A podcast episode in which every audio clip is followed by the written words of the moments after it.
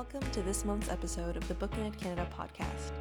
I'm your host, Zalina Alvi, and this month we have Jordan Bass from McSweeney's talking about how they approach repurposing content.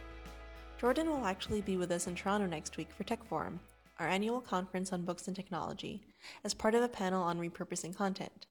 So I thought it would be nice to get a little meta and have him repurpose some of those thoughts for the podcast. If you're not familiar with McSweeney's, they're a non-profit publishing house based in San Francisco that was founded by Dave Eggers in 1998. Starting with a literary journal, Timothy McSweeney's Quarterly Concern, they've since grown to publish books, a magazine, and daily nuggets of literature and humor online at McSweeney's Internet Tendency. So there are no strangers to juggling content across multiple platforms. Now, here's Jordan to tell us more about how they've approached repurposing content across those platforms and others outside of their wheelhouse.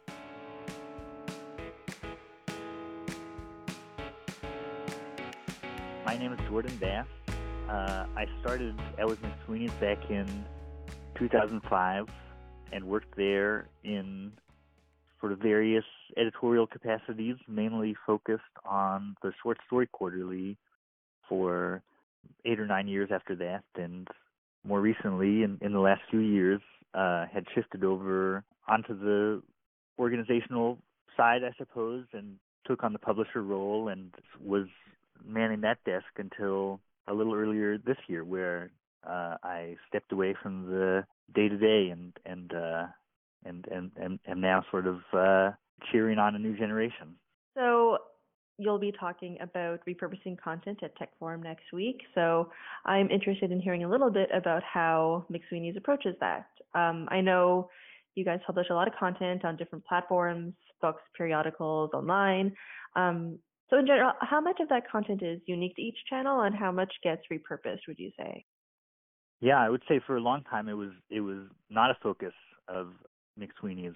The, the the practice was often not not to really ask for any subsidiary rights in a lot of the contracts for for McSweeney's projects. The a lot of the titles would come out in hard hardcover editions, and then the the paperbacks might go to another publisher. So even even that standard kind of repurposing was was not not something that we were concentrating our limited resources on. The emphasis was very much on push pushing towards new new projects and trying new things. Even the short story magazine itself, which was also called McSweeney's, had this commitment to kind of re- redesign itself every time and appear in a new physical format. So we were not even repurposing our own internal InDesign templates a lot of the time. And I think that stance definitely softened in the last few years, and and we started to see you know maybe some more intriguing ways to re- really I think extend the life and extend the reach and extend the audience of some some of the projects we were taking on. So and and and in a lot of cases for us that's that's maybe meant finding collaborators who can can help us take some of that work in new directions. So we we have an ongoing partnership with Audible now that that is letting us take a lot of the stories we've published over the years in, into an audio format, which was really just sort of you know sort of beyond beyond our our means before they opened that door for us and and and I think it's something that that is thought about more now with with every project whether there are sort of sens- sensible ways to keep keep it keep it going in, in new forms without without seeming you know purely repetitive. So when you change directions, was that in response to a specific strategic objective you decided we're going to do this, or did it happen more organically where you just found opportunities and kind of uh, followed those? Yeah, I, I would say organic over strategic is, is generally uh, the course of action for sure. You know, I think I think it had to do with with really just sort of getting comfortable with extending ourselves in those directions. You know, it's it's a very lean operation, just just a you know few people covering a lot of different projects in the office, and I think the ethos is is very much about you know try, trying to present everything in its in its best possible form, and and to think very thoroughly about you know why this particular book is you know has has has these proportions and these materials and this this design and and really try to think through the manifestation of it, which I, I think is a, a really useful process, and and, and it uh, definitely allowed us to really put, push ourselves toward rigor in, in a lot of different cases. But I think that that logic was was part of the reason why we leaned away a little bit from sort of quick quickly putting out you know you know half a dozen different iterations of a given project and and I think over time we sort of just got to be more confident that we could see things move into these other forms and be just as successful and just as engaging as as we wanted them to be originally. Could you speak more a little bit more to the the benefits of expanding your reach uh, when you use opportunities like when you're know, trying to sell the idea to each other or to someone? What are the specific goals that you have in mind when you're deciding, well, let's take this and now let's put it on in an audio format or something?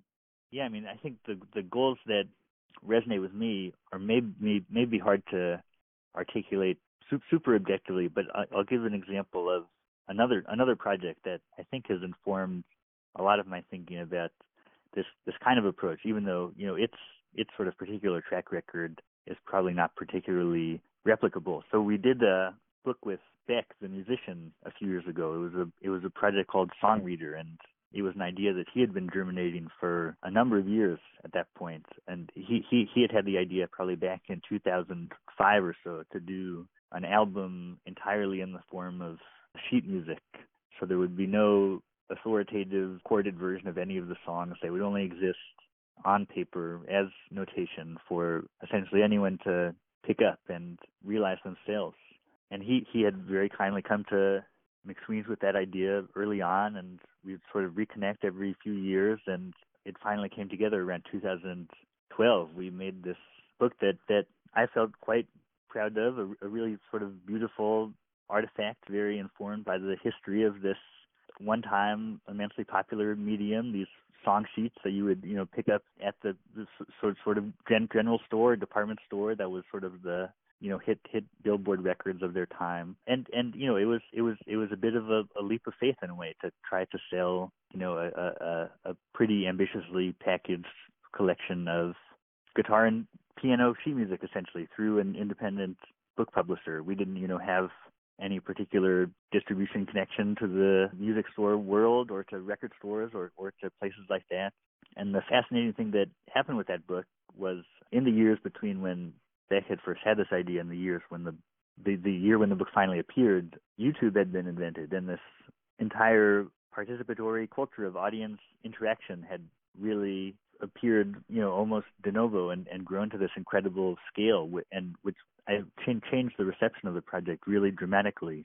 And and what I mean is it changed it from an experiment that we would sort of have to explain and define for people into something that I think people sort of intuitively knew how to engage with and how to interact with. And you know, we immediately saw a, a really big response of people who understood that they were supposed to take this book home and record themselves playing these songs and put it on SoundCloud or put it on YouTube. And that connection was made almost instantly, which opened a, a, a lot of doors for the project pretty quickly, where we were able to see it have a kind of great number of successes in sort of drastically different forms to you know from uh these these sort of audience based, internet based engagements with it to live live shows done with our participation and without our participation, you know, all, all the way from sort of very tiny indie productions up to a collaboration with the Los Angeles Philharmonic to sort of other recorded iterations of it, and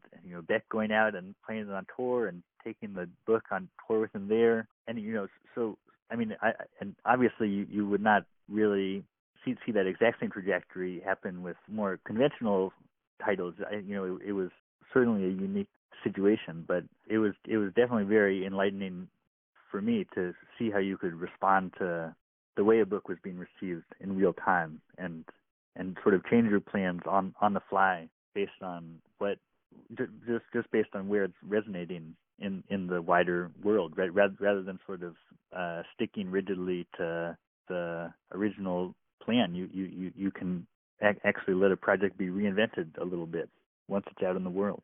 Do you ever find that you have something that just doesn't make sense? It only it's it really just it exists as it exists and there's just no opportunities really for repurposing this or putting this out there in any other way.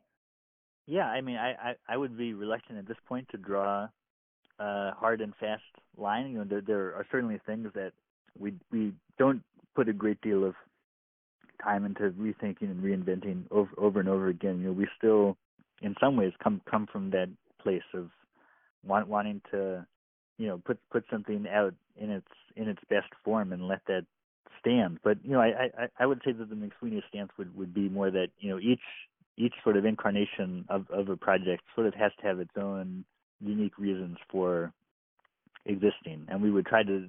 We, I mean, I, I think we would definitely try to make sure that each edition of a book, or you know, even non non physical editions of, of books, have have some sort of distinctive quality or, or some some level of intention behind them. So so it doesn't feel like you're just getting you know a kind of poor quality Xerox of the the original intention.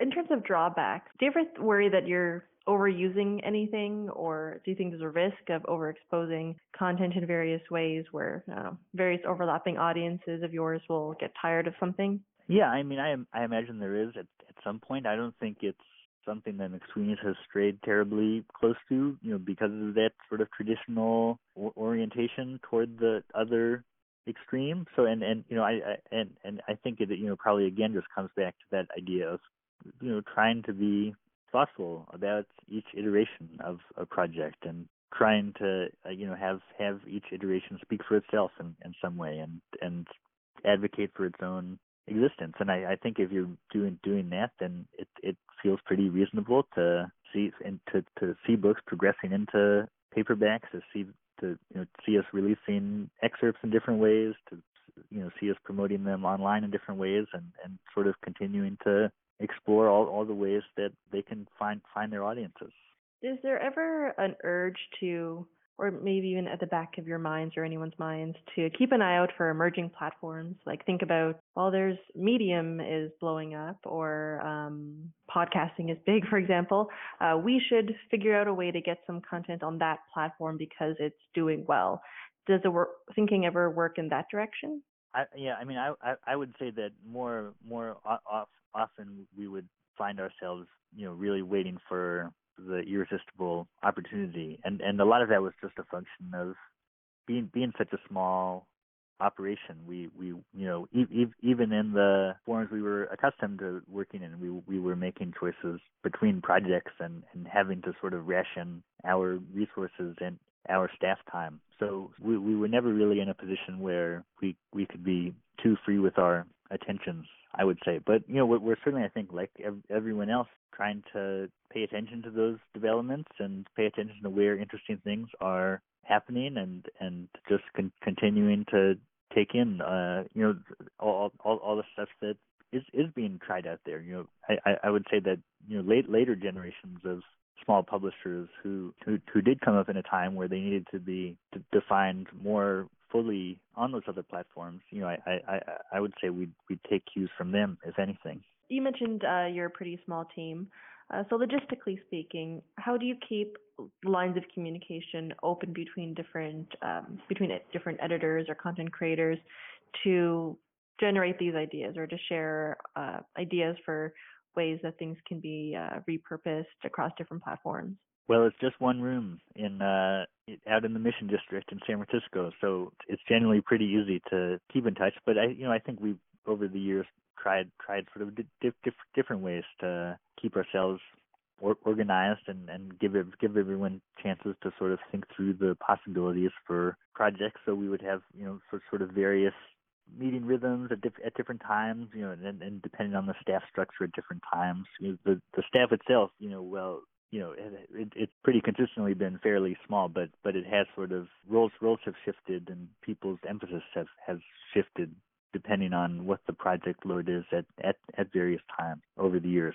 But yeah, I I I don't know if I have too much wisdom to impart on that front. I, I would say we were a, a fairly seat of the pants operation for for much of my time there. I can definitely relate. We're a very small office too.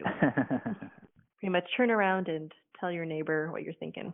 There you go. Yeah. yeah. Uh, so you mentioned working with Audible. Do you do a lot of partnerships where, where you uh, you look outside to other companies uh, who are specialists in different platforms to um, to work with your content? I mean, you also mentioned YouTube, which is fairly DIY. I mean, you use the platform, but I mean, how much do you uh, look to outside organizations to partner with in general? I guess is what I'm asking. Yeah, I, it, it, I would say it's something that became more regular over the last few years, and and it wasn't a big feature of the operation be, before that. And and Audible is even the rarer case, maybe where it is both an outside partnership and one relying on existing McSweeney's created work. And I think the more often case with those partnerships is that we would actually be collaborating on original content or uh, so, so, so, so, some other original idea with, with, with that partner and, and you know trying to make something to order essentially. And part of that is is just because you know sort of looping back to aspect of this that I mentioned earlier, which, which is, is is that McSweeney is really just doesn't tend to hold on to the rights that would allow us to re- really really get out there and and and try to you know re- repackage things out, outside of our own umbrella. So so when, when we are working with partners, you know, it it, it it'll it'll tend tend to tend to be more of a situation of you know going back to writers or artists that we've worked with and collaborated with and, and asking them to make something new with us. So, do you have any advice for other maybe small publishers who are trying to think more uh, more outside the box in terms of how to use their own content, or or just um, thinking about different ways to um, branch out into other platforms?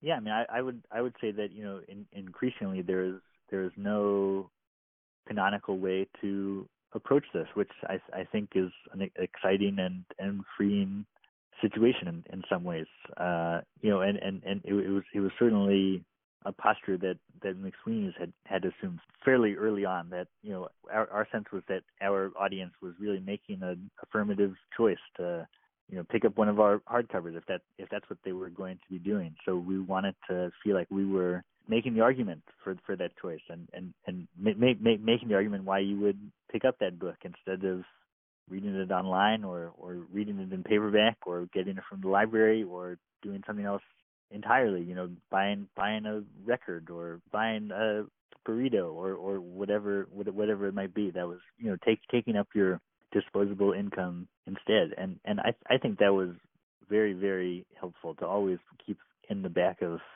our mind that the job was not done once we had finished preparing a manuscript that, that it was not just a matter of you know jamming it into one bucket or another and putting it on the shelf that there was a lot more work to do still in terms of make, making the case for why something was existing in, in the way that it did. So i mean i i, I would say that, that rather than trying to push folks in one direction or another i i i i, I would always just encourage people to make sure that they can finish finish that sentence themselves in terms of how they're they're distributing something, whether it is in in a printed format or whether it is you know a digital serial or whether it's an audio only project or whether it's you know something they're wheat pasting on the corner of their building. I think in in every case it can be useful to think about why why that form is the form being chosen and and what you can do to sort of maximize the advantages of that particular form because in, in, every case there are things you can do that you can't do